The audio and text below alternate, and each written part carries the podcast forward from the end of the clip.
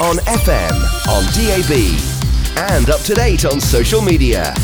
We are Radio Newark. Radio Newark. Radio Newark Sport. Brought to you with Smith's Timber Merchants for all your fencing, decking, and DIY needs on Appleton Gate, Newark. Visit smithstimber.co.uk. Tonight, it's strictly Mick and Tony as we waltz around the week's news, reinvent sports thoughts, and have a look forward to what's happening this weekend. Yes, this is the renowned Radio Newark Sport, and we start with our look back at some of the national stories that's made the headline over the last week.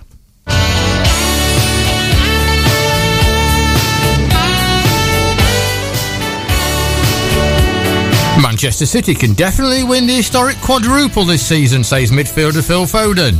Fo- Foden scored twice as City beat Newport to reach the FA Cup quarter-finals. They're also top of the Premier League. They beat Schalke in the first leg of the Champions League and beat Chelsea in the Carabao Cup final this Sunday. Saudi Crown Prince Mohammed bin Salman has stepped up his proposed 3.8 billion pound takeover of Manchester United, according to reports. United chiefs have spent an increasing amount of time in Saudi Arabia, probably just on holiday. British heavyweight Tyson Fury has signed a fight deal with the United States television network reported worth 80 million pounds. The deal, which is understood to cover Fury's next five fights, will see him broadcast on ESPN with the in the US while remaining on BT Sport in the UK. According to Frank Warren, that's something special. Leeds United have been fined £200,000 by the English Football League for watching the opponents train before matches. A member of the Leeds staff was found to be acting suspiciously outside Derby's ground before their fixture on January the 10th. The EFL found Leeds had breached rules over treating teams with good faith. England's rugby players have been given a pep talk by former footballer John Terry before the Crunch Six Nations clash in, in Cardiff. Stop laughing. The ex-England captain spent the morning at the Bagshot training brace exchanging ideas on issues such as leadership and motivation with both the players and the coaches. And centuries from Jason Roy and Joe Root helped England complete their highest one-day run chase to beat the West Indies by six wickets in the first ODI. Root scored 123 off 85 balls. No, he didn't. Roy scored 123 off 85 balls and Root 102 off 97. As the tourists cruised to, to, their 361 run target with eight balls to spare in sunny Barbados.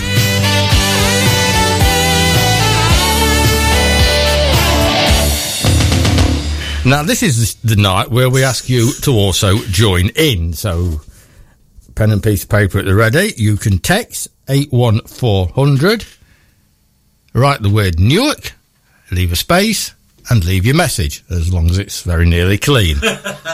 On Facebook, it's radionewark.com forward slash Radio Newark. And on Twitter, it's forward slash Radio Newark UK. You know how to do it because Tony and I are going to pick up on all those stories before moving on to the local stories. Sports Thoughts 1 and Sports Thoughts 2 from Mr. Smith. And then eventually we'll get around to looking at what's coming up this weekend. So if you if your team or you are doing something this weekend and you don't think I'm going to know about it, let me know. Facebook, Twitter, or text 81400. But let's start um, with a few minutes, Tony, on those headlines. Okay. Um, we'll go straight to Tuesday. And Leeds United have been fined Oh, £200,000. I thought we'll start with that one. Yes. Um, they've also received a formal reprimand from the EFL, which is bringing in a rule to prohibit clubs from viewing their opposition training in the 72 hours preceding a game unless invited to do so. They are bringing in a rule. in a rule. Now, I'm not brilliant at English. I wasn't clever at school. Tony went to a grammar school, but bringing in a rule means they haven't made a rule. So how the hell can you find somebody? Well, basically, um, I went to Bradford Grammar School, and both days it rained. It was quite disappointing, really. But if there wasn't a rule in the first place, we haven't broken a rule. So you know that that's um, that, that's the situation.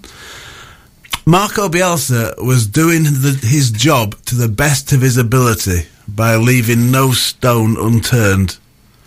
Leeds United didn't break any rules, so why did why did the club get fined? If you're going to find anybody, find uh, find the manager because it was it was him that was out of order. But if, if fines mean anything in football, how about Russia? The Russian supporters joining an international shouted racist chants at black lads and got fined twenty two thousand. Leeds United looked over a fence and got fined two hundred thousand. Well done. Offence that any member of the public brilliant. could look over because it was on a public footpath. Yeah, it's just Uh, it's just the way football But- is run in this country. They found them. They breached the rules over treating teams with good faith. Let me take you back to an outburst I made last week Good faith in football. about Dwight Gayle hmm. when he cheated. Yeah. Admittedly, admitted he cheated and won West Bromwich Albion three points that they shouldn't, they wouldn't have got. So a point, sorry, a point. Let's get it right. A point against Forest, which they wouldn't have got. It was a last-minute penalty, which he cheated. Is that not ha- acting in good faith? He got a slap on the wrist and a two-match ban. well, sh- surely there's no good. So where's the good faith? Where is good faith in football? there's no good faith in football when contracts aren't worth the paper they're written on. There's no spirit of the game when people cheat left, right, and centre every football match. So the English Football League, I just think they are, and they announced last Friday night. And, I mean, don't get me wrong, I don't like Leeds. You do, I don't. Leeds are in that same category with me as Derby and Man United and Liverpool and Anderlecht. They're all in that same category. I don't like the clubs. Hmm. But where, how they've treated Leeds to announce on Friday night that they'd spent best part of a month thinking about it and hadn't come up with any solution. That was a Friday night before a massive game up against Middlesbrough. And 48 hours after that, they come out with that. If you're not born in Leeds, like I was, and if you didn't grow up supporting Leeds, like I did, then you will hate Leeds. Because people hate successful teams. Fair dues. But, you know, I mean, it's just sort of history, absolute history, the fact that people hate Leeds because under Don Revie, despite being a brilliant, brilliant football team, they were perceived as dirty because they outfought other teams. So other teams who couldn't handle it, like Forest, thought they were dirty. It's not the case, but it still seems to exist in football in general. And if it wasn't Leeds, there wouldn't have been a fine issued. I agree on that one. I Yeah. don't. I don't agree with any of the other No, stuff that you've just said, but I, I, I agree on that one. As Rafa would say, fact. I, I- I would agree on that one. That um, Don Revie and Leeds put football back years the way they, the way they.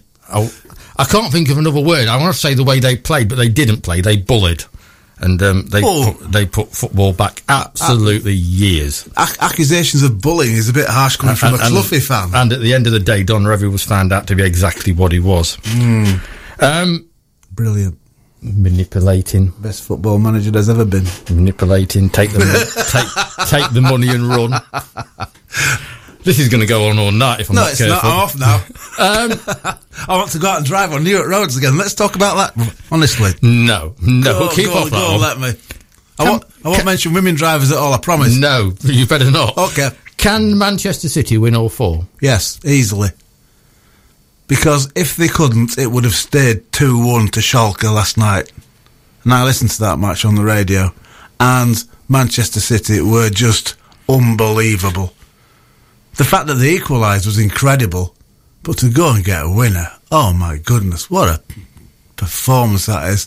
You know, when Pep Guardiola won the quadruple with Barcelona, he disappeared. No one could find him anywhere.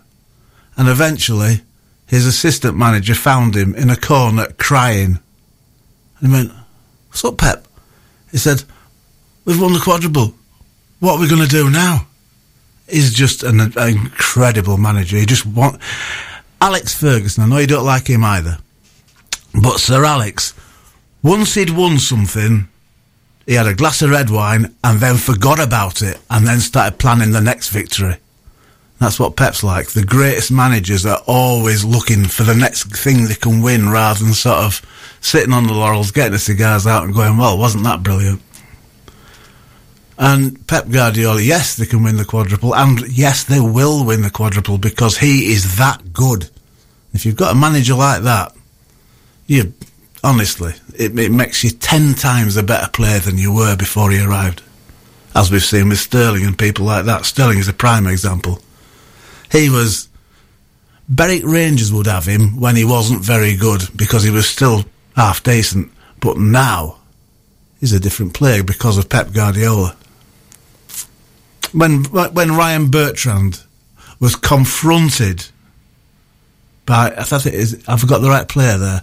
Southampton player got confronted by Guardiola after a match, and everyone's going, "Oh, that looks like trouble." That'll be in all the papers. He wasn't saying to him, "How come you? How come you assaulted one of my players?" He was saying, "You are far, far better than you think you are. You could be a fantastic footballer." That's how he is with the opposition. Imagine having him in your dressing room. You'd climb through walls for the guy. Absolutely magic. He's in a passionate mode tonight, folks, isn't he? He really is in a passionate mode. Let's um, while he's in while he's in passion mode, let's mention one of his favourite footballers, John Terry. Yes. Oh, bless him. I love him. Honestly, me and Michael Bridges would absolutely love to have him for dinner. Um, I mean, round for dinner, obviously, not eat the. I'd you'd probably get food poisoning for a bloody month. But uh, what a what a horrible piece of work that is. Parked his car in a disabled area outside McDonald's and said to the person, "What are you going to do? Find me?" You know, jeez, that's that's enough with him. He's not even worth the airspace. So, what can England rugby players learn from John Terry? How to be decent people if they ignore every word he says. See, I told you I was informed tonight. Don't forget, if you want to comment on this, 81400 radionewark.com on Facebook and Twitter at Radio Newark UK. Please phone in, John. Um, England, I was ridiculing England cricketers last night It just gone seven o'clock. Um, they won it with ease. And there's a lot of criticism now of Gayle because he, he, he, he was in there almost for the full innings and he won't run singles. He can't run singles. Me and you could be better at running singles than he can. Um, and he was putting the pressure on the young lads that, that was Yeah. coming through. Um, Darren Gough was having a right old moan at him earlier on today.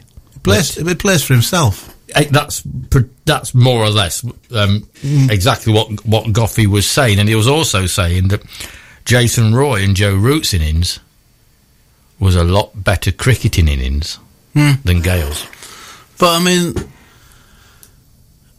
cricket fans won't be seeing the last of him because he will play for somebody else and uh, and and coin great amounts of money for doing so. So, but the West Indies fans, if I was one of them, I would say, well, thanks for all you've done, but I won't miss him because you know he just he lost that game for the West Indies. I'm, I'm totally in agreement with Goughie. And um, I've not heard Darren Gough on the radio until you converted me to Talksport. And he comes out with a lot of common sense. Mind you, he's a Yorkshire lad, he should do. I knew that was coming. I knew that was coming. Right. Two whinges from me before the break. One is one where we've been before the FA Cup. Wolves against Manchester United. The kickoff is 7.55 on a Saturday evening. All them Man United fans have got to get back to South London after that game on a Saturday evening. It's just, just so it can go out on television. it's rubbish. Yeah. It's wrong. But it's um, the, um, the, the, the there's a lovely um, thing on, on, on Twitter tonight about the uh, Manchester United supporter who was at the Chelsea game on Monday night, and he was wearing uh, a yellow and green Newton Heath shirt, and um, it was wearing um, it, it, was, it was it was holding a uh, black, red, white, and scarf in one hand, and he was wearing a leather hat, and uh, it was it was asked, you know, why? I mean, it was, it an old guy as well. It was it was it was, it was knocking on, and he was asked why he was wearing the shirt, and he says, "History, mate, tradition." You know, when Man United wore yellow and green house in in in, uh, memory of the early days with, with with Newton Heath and how the club began, and he said, "Carrying the scarf because it's Man United colours." And I was wearing a hat because I love Crocodile Dundee. Proper fan. Proper, exactly, a proper fan who's got to find his way back to South London Yeah. at 10 o'clock on Saturday night. a proper fan, an absolute nutter who happens to have fallen in love with football. Proper football fans. Absolute brilliant. And the other one is Ole Gunnar Solskjaer. Okay, he's done a cracking job. Hmm. There's no doubt he's done a good job. I think the players have got an awful lot to, ask, to answer for, personally. Hmm. But he's. Pogba, in particular. yes, in particular. And now they're talking about him being player of the season. Come on. But it was in his context that I want to talk about. you can't judge Ole Gunnar Solskjaer, they said, until he's had a couple of transfer windows. Why are we judging managers on their ability to buy and not their ability to coach? He's won, he's won 10 out of 12. But the, I'm, I'm generalising now. They all say he needs a couple of transfer windows. It's not about, well, it is, but it shouldn't be about how big your pocket is. It should be about how good you are as a coach, surely. Manchester United supporters don't care if Manchester United don't win anything. They care if their football team doesn't attack, attack, attack. Solskjaer has got them doing that, so they love him. Because that's the Matt Busby way, and that other the Matt guy Busby tried way. to do it as well. But that's the Matt Busby, way. so give him the blooming job. When everybody, everybody's second favourite team was Manchester United. Yeah. When Matt Busby was in charge. Be- Because of the football they Yeah. played, that is the Manchester United way. That's it. That is the Solskjaer way. Give him the job tomorrow. It's it's all that matters is is who you can buy in the transfer windows. Mm, rubbish. When your mate Don Revie mm. and Bill Shankly and Brian Clough, in the era that I said I still maintain the great managers was, Yeah. they made champions, European Cup winners, two out of the three of them. They made champions out of nobodies. Yeah. They didn't spend X million pound. You know, they turned Billy Bremner into a world class footballer. They turned John Robertson into a world class footballer. And what Shank did at Liverpool was unbelievable. Throughout my reporting career, uh, before I came to Newark and then subsequently after I came to Newark, there's been one footballing constant in in my reporting life, Kenny Burns. And um, what Brian Clough did for Kenny Burns, he actually turned him into a footballer. Before he was just a Scottish thug Yes, agreed. and Brian Clough turned him into a footballer. He didn't go out and pay ten point seven million pounds for him. He just got him on the training ground and said, "Look, this is how you do it. Do it that way, and you'll be in my team for a long time, and you'll go on and win things. Like, for example, the cup with the big ears. Absolutely brilliant. And that is why the managers then are better than the managers now. Coming up, we're going to calm things down a bit as we reinvent sports thoughts. Many, many, many years ago, when Mr. Smith plied his trade on the back five pages of the Newark Advertiser, um, he used to do something called Sports Thoughts, where he sat down and um, put his his thoughts, obviously, to paper. Um, slightly different now. We're reinventing it because he's going to put his thoughts into a microphone. Um, we tried it. We tried it to an extent last night, and it worked wonderfully. And what we're going to do now every Thursday night is Tony is going to go on to his sports thoughts. So I'm going to shut up. I'm not going to play any silly music in the background because this is very serious. Tony Smith is reinventing sports thoughts. Well, yeah, the the idea behind it initially um, was that I'd moved down here from Yorkshire and uh, nobody knew me from Adam. And so what I thought I would do was put um, the Sports Thoughts column in the paper each week with my head and shoulders picture on it and then try and write as contemporary, humorous as possible about current sporting um, subject or just pick something from random, like show and tell last night. Just pick something from random and discuss that. And, and, and it worked for 10 years and that absolutely spot on. And then after 10 years, I had to drop it because I wrote an article and I said to the guy next to me, the guy next to me was actually, um, Daniel Taylor, uh, who came and joined us at the advertiser as a young reporter straight from school. And uh, the first thing he ever said to me after shaking my hand was, "Hello, my name's Daniel, and I'm after your job." And um, it wasn't the, probably the best way to um, introduce yourself to a gnarled old sports editor, but you know we became firm friends. And he is now the uh, football corres- the Northern football correspondent at the Guardian and uh, covers England games, um, reported on Manchester United for a long time, Nottingham Forest through and through, and uh, but uh, later befriended Roy Keane as a Manchester United player, and um, has done wonderful things for himself in the world of sport. But I turned around and showed him the sports thoughts column. Said, "What do you think?"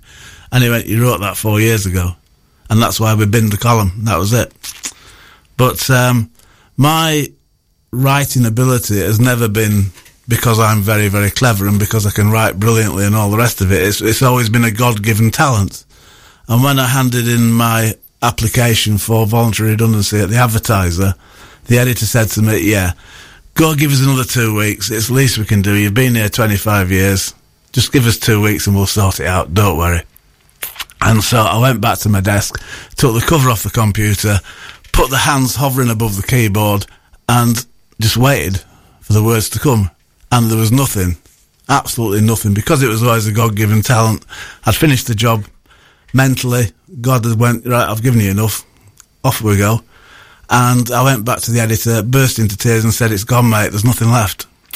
And um, so basically I was in Wetherspoons for 10 past nine, you know, and uh, that was uh, the end, end of my uh, writing career. Also, I thought. And then Jim Mackay, bully to his mates, um, suggested that we wrote a book, and I about the uh, an FA Cup adventure. Pick a team in the first quali- ex, whatever it's called, but the, the very first stage of the FA Cup, the first extra preliminary round or whatever in August. Follow the winners of that, and then all the way to Wembley.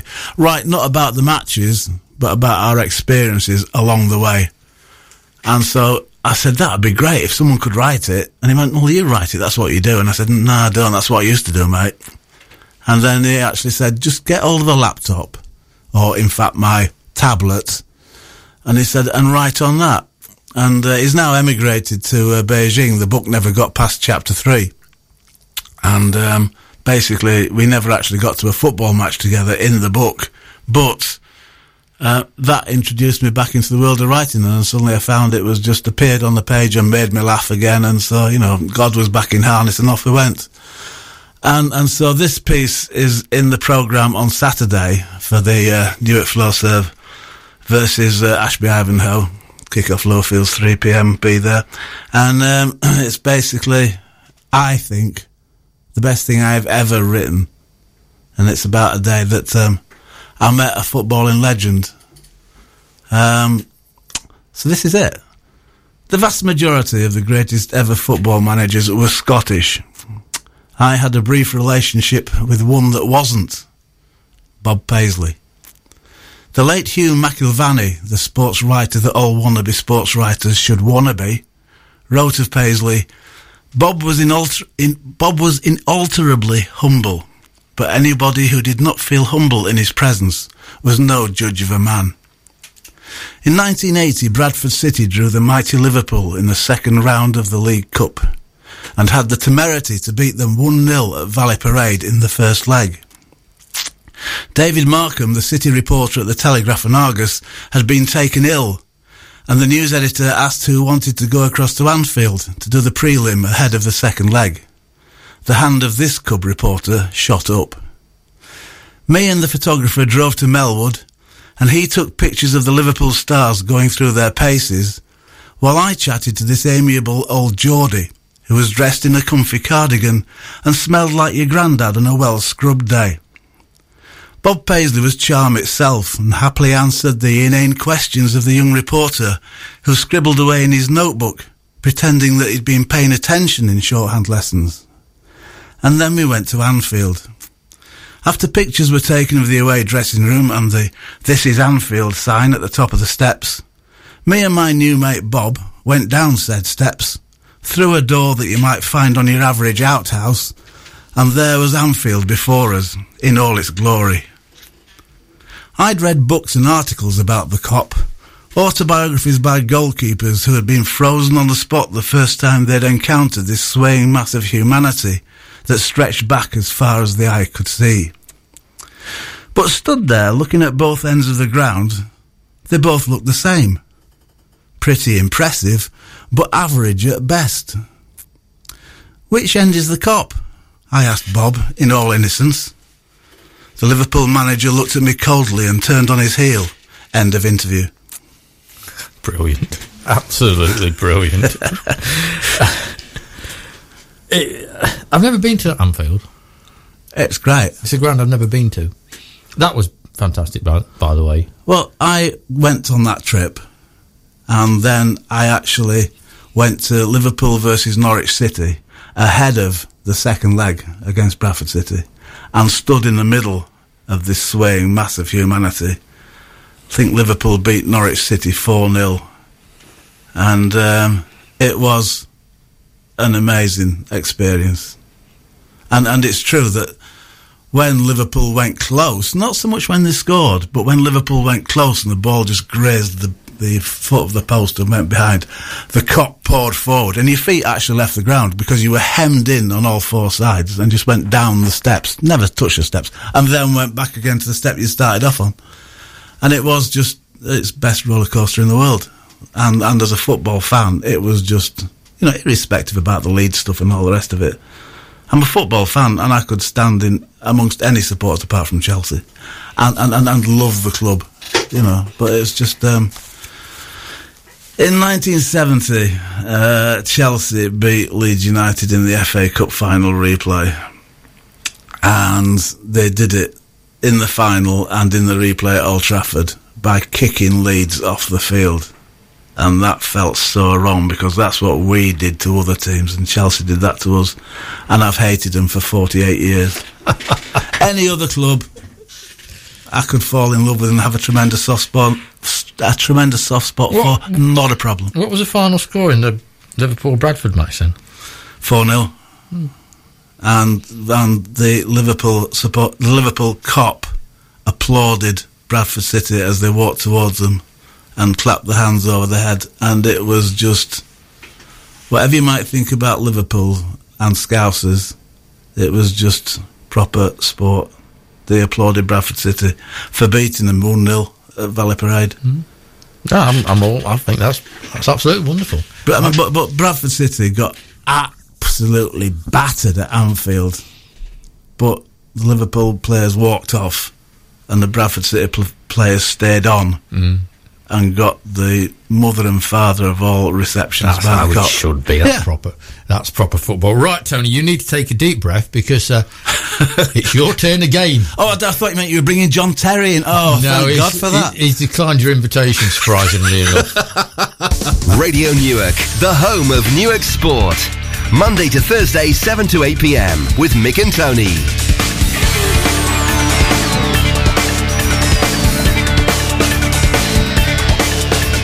Radio Newark, the home of Newark Sport.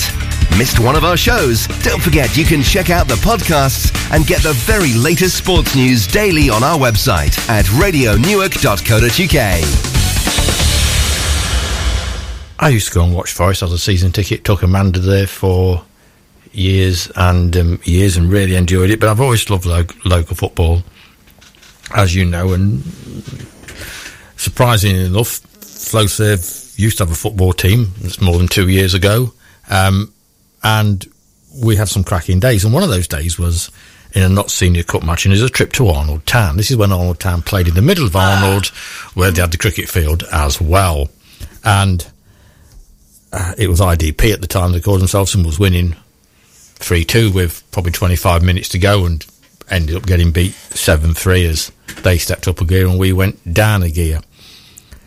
Was very friendly to us.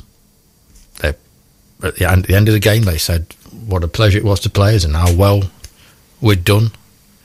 Um, I always remember Mother won the raffle, and they delivered it by car to Balderton, which was a bouquet of flowers, two days later.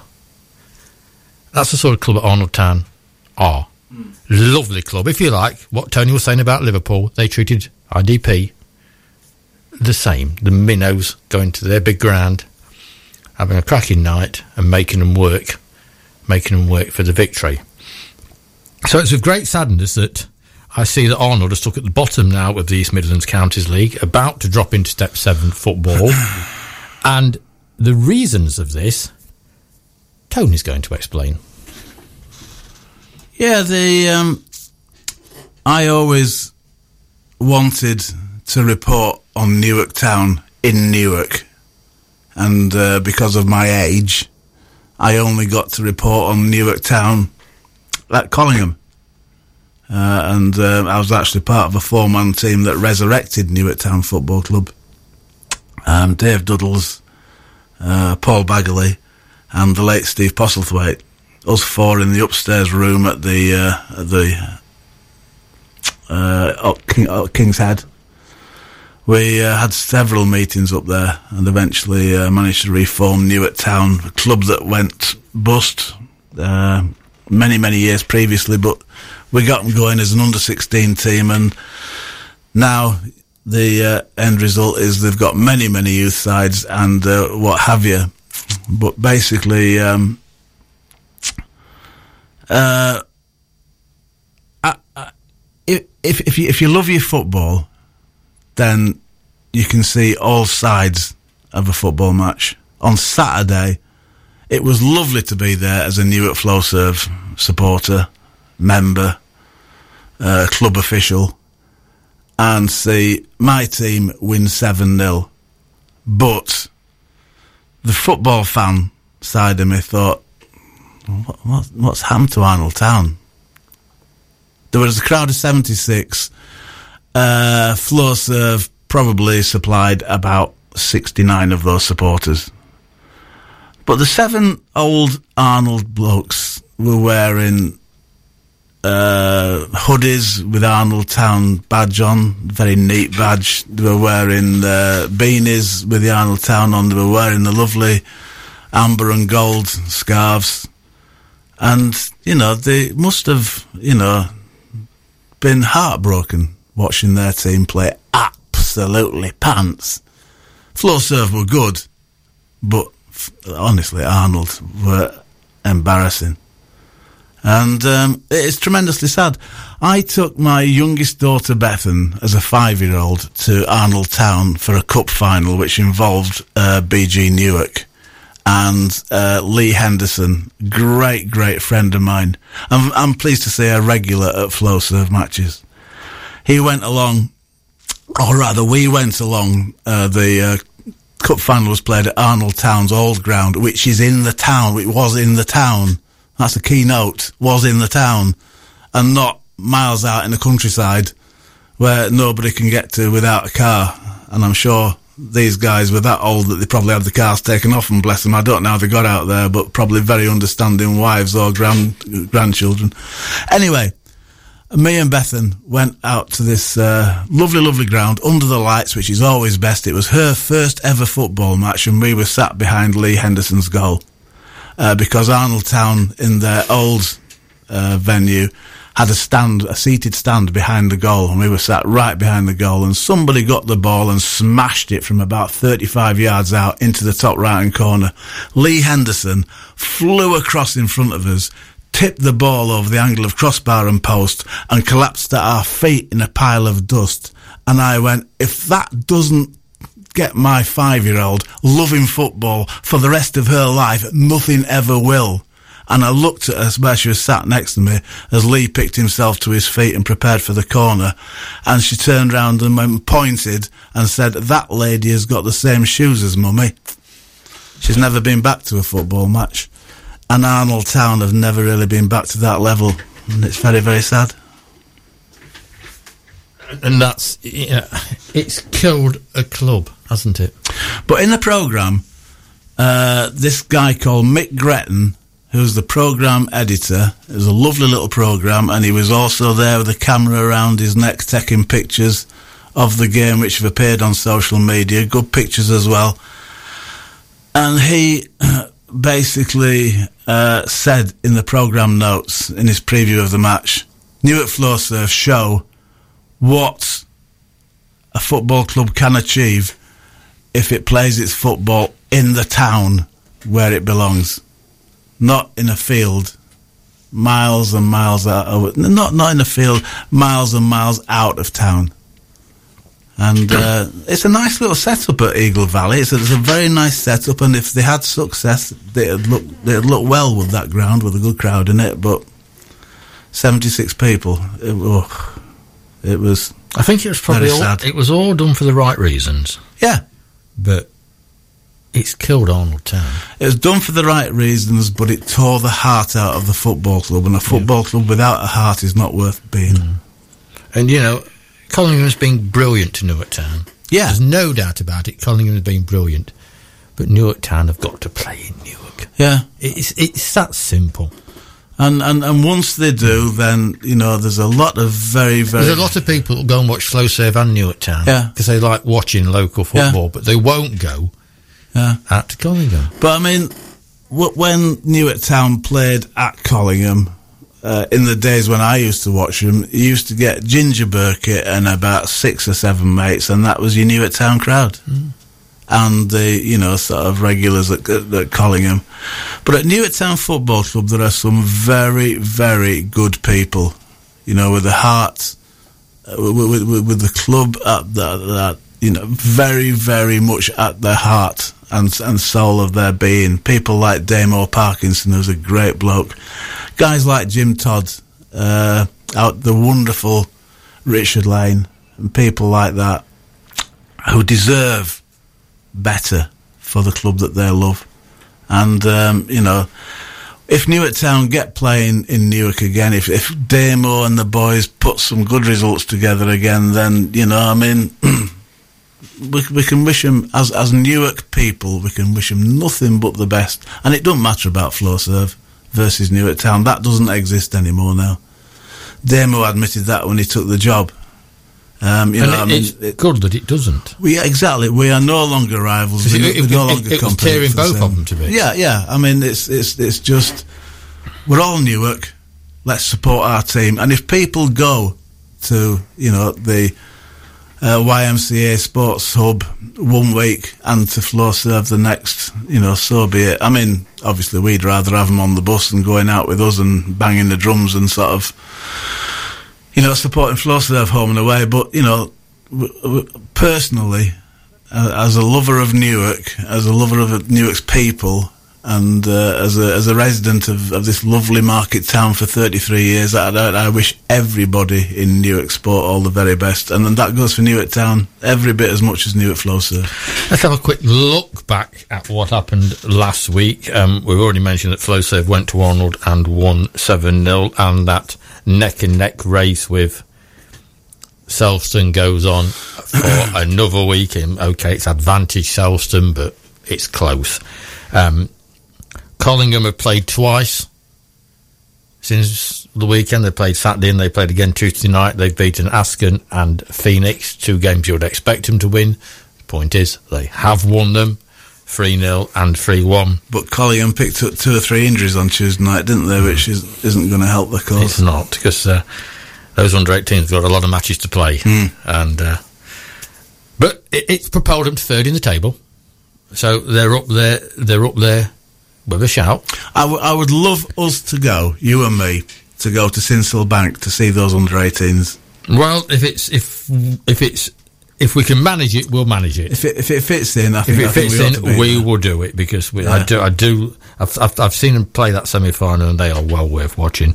um, Dame Old to- told us that Newark lost at Retford. Retford are, if you like, the Flowserve of the Central Midlands North Division. They've want success, they want promotion, and they haven't been scared to put money into into, into achieving it. So to keep them to three two with one minute left um, shows the intention um, and the way Newark flows, um, Newark Town are going.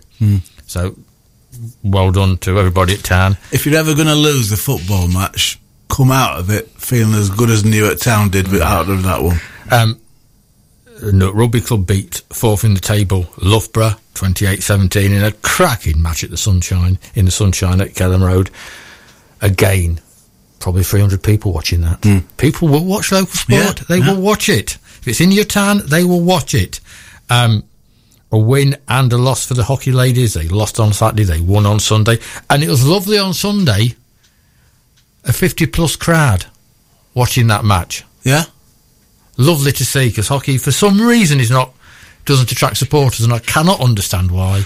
it doesn't attract supporters because it's a very very difficult game to watch because the surface and the ball upon that sort of surface travels so fast you can't really keep up with the game. It's, it's, It's a very tricky game to watch, even on telly. the ladies' twos and threes also also win. Newark Rugby Club's Maddie Crofts has been invited to be an assistant referee at to Scotland's women's under twenties match, a warm up match for their um, European campaign. They play um, they play Darlington, which is a Premier Division a Premier Division club. Scotland against Darlington. Love it. You like that, don't you?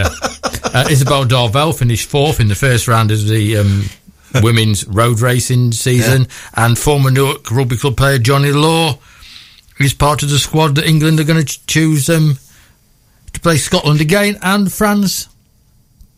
Um, coming up, it's 42 man whittling down to 22, and Olivia Whitelaw um, has been chosen to represent Great Britain in the forthcoming That's Dressage International. Um, yeah, Olivia, Johnny Law, Maddie, Isabel, four Newark teenagers just about to go into the 20s, but four Newark teenagers really, really That, that, starring. That's going to be a bit of a step down, isn't it? Playing England after you've played Darlington. It most certainly is. Um, what we're going to do next is that was last weekend, and I, I, I yeah, the stars of last weekend. I don't know. Flowserve you'd expect to to have won. Um, rugby clubs was a great victory. The ladies hockey on the Sunday was a great victory. Um, I, I really don't know where the stars was. I thought we're all I've-. I think Newark Town probably for doing what they did at Retford. I've got a star of the weekend. Um, he won't be listening because he lives in Pontefract. Sam Agar. Newark. Uh, Oh, we're not biased then. No, Newark Flowserve centre forward. Already scored two goals, and then we got a penalty. And last season's top scorer, Elliot King, was given the ball to take the penalty because Sam knows that Elliot is a confidence player and needed to get back on the score sheet to help him through an injury ravaged season. What a tremendous effort. And Jack Beckett as well because he was on a hat trick as well. Great gesture to give it to Kingy. Kingy went and hit the blooming post, but even so, cracking gesture. Bloke of the week. And on that note, well, for an awful moment there, I thought I was even going to have to sing to you. But uh, No, no, but I mean, it, uh, you're not turned on. as, as You've were- spoken enough tonight. As, as you were saying, that the Soul Show doesn't seem to have turned up outside. no, we're not here. So it looks like we're doing the soul show as well. I don't, I'm really enjoying this. Let's just carry on. Do you know anything about soul music? No, No. I've got no soul whatsoever. I support Leeds. well, that's true. that's true. Right, my script now says we're going to look forward to. You've got a script? Yes! You've left it many times tonight. Uh, my script now tells me we're now going to look forward to what's happening this weekend. Yeah. And um, if we don't mention you, well, email me, text me, Facebook me, do something, and we'll put it on the list that goes out at 10 o'clock tomorrow on our social media pages. And we're going to start with the Soul Show's here. I've heard you. We're going to start with a An entire town rejoices. yes, Newark Rugby Club. Um, who topped my bill for this weekend. They travel to Stamford in the NLD, Nottinghamshire Lincoln Derby. Um, Semi final, buoyed by last weekend's excellent victory that was just talking about. Stamford playing Division 3 of the Midlands League, which is one level below Newark. They are second in that, uh, enjoying an excellent season, and beat Lincoln in the last round. Newark, uh, Lincoln's in Newark's division. Um, and they beat Lincoln in the last round. So I think it's going to be tough for Will Britton and the boys. But, you know, if they play like they played against Loughborough, and the sun shines, because Newark Rugby Club always play better in the sunshine, they could get to an NLD final. I don't want to take anything away from the bar takings at Stamford Rugby Club, but if the Newark players could wander across the road to the Danish Invader, it's one of the best pubs I've ever been in in my life, and it's well worth a visit. How do you follow that? well, we'll no doubt find out, but uh, we- we'll have an eye on see where the Newark players disappear to after the game. But um, they, they enjoyed themselves against Loughborough because there was a lovely Facebook sort of video of them bar jumping.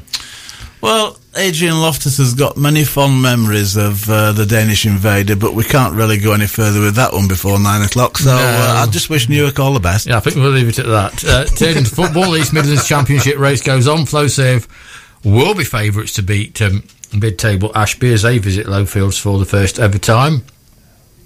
While Selston, they travel to Rainworth, and Selston will also be favourites to take maximum points over an improving Rainworth. Now, hmm. Selston lost at Gedling. I'm cutting at straws here.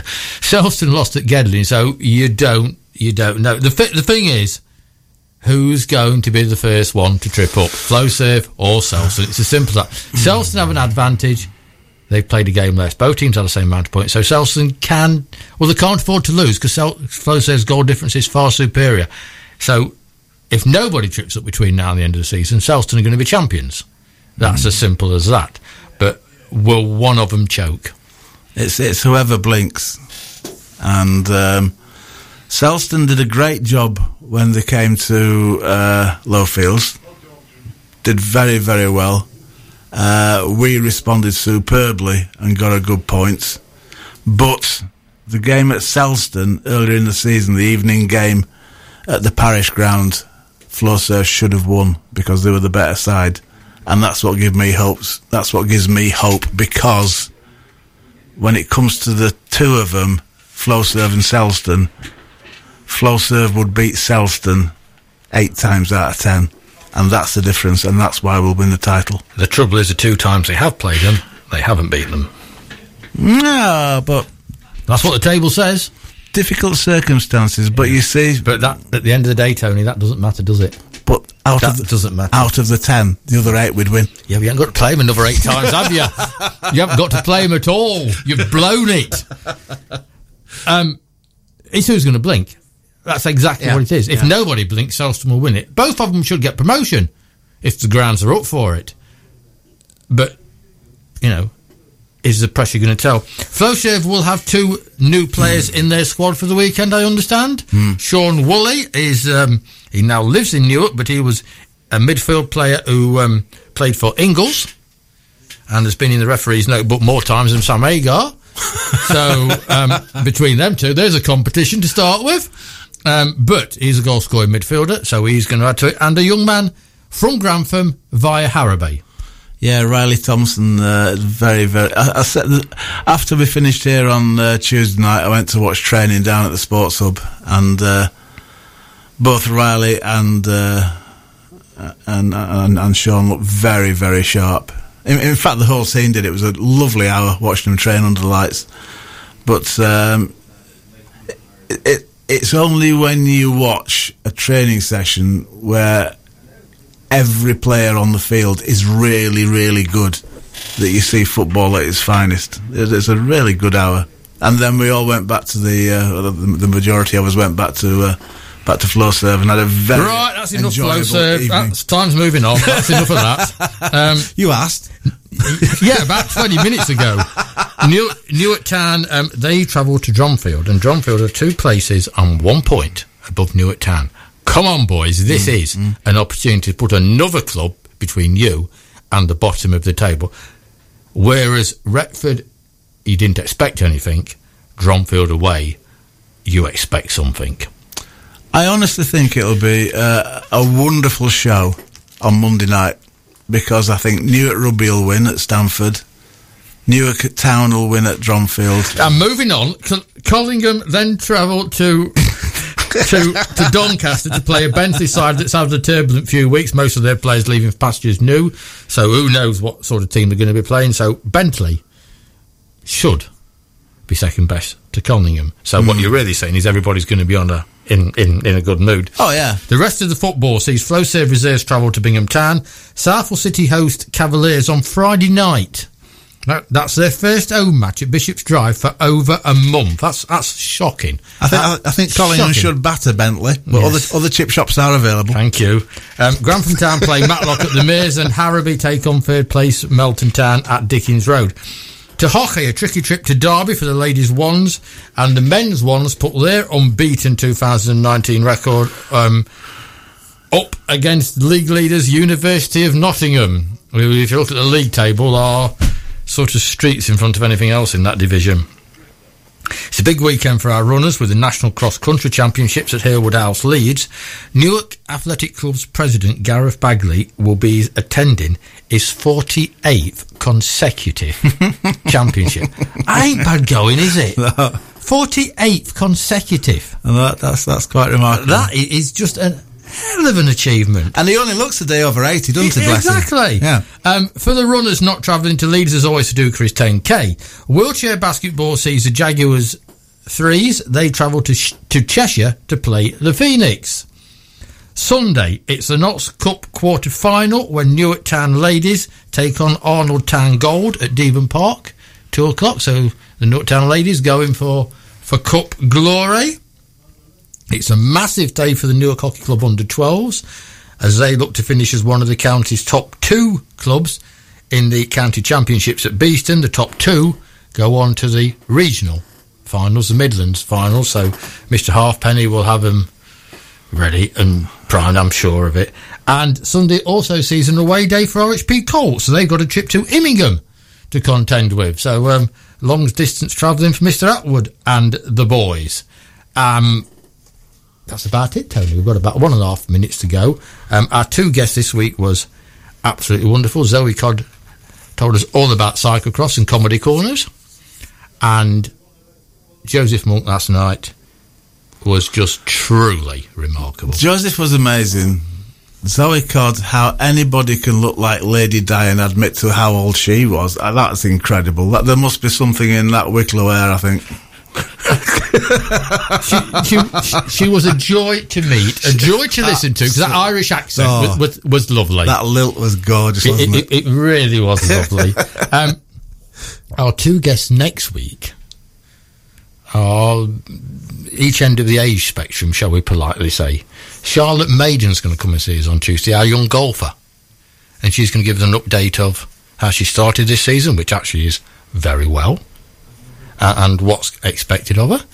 And on Wednesday night, somebody that you really will sit back and enjoy listening to, Paul Hyde is in the studio. um, it's going to be one of those I wish it was nine o'clock shows um, because Paul's going to tell us about his life in football.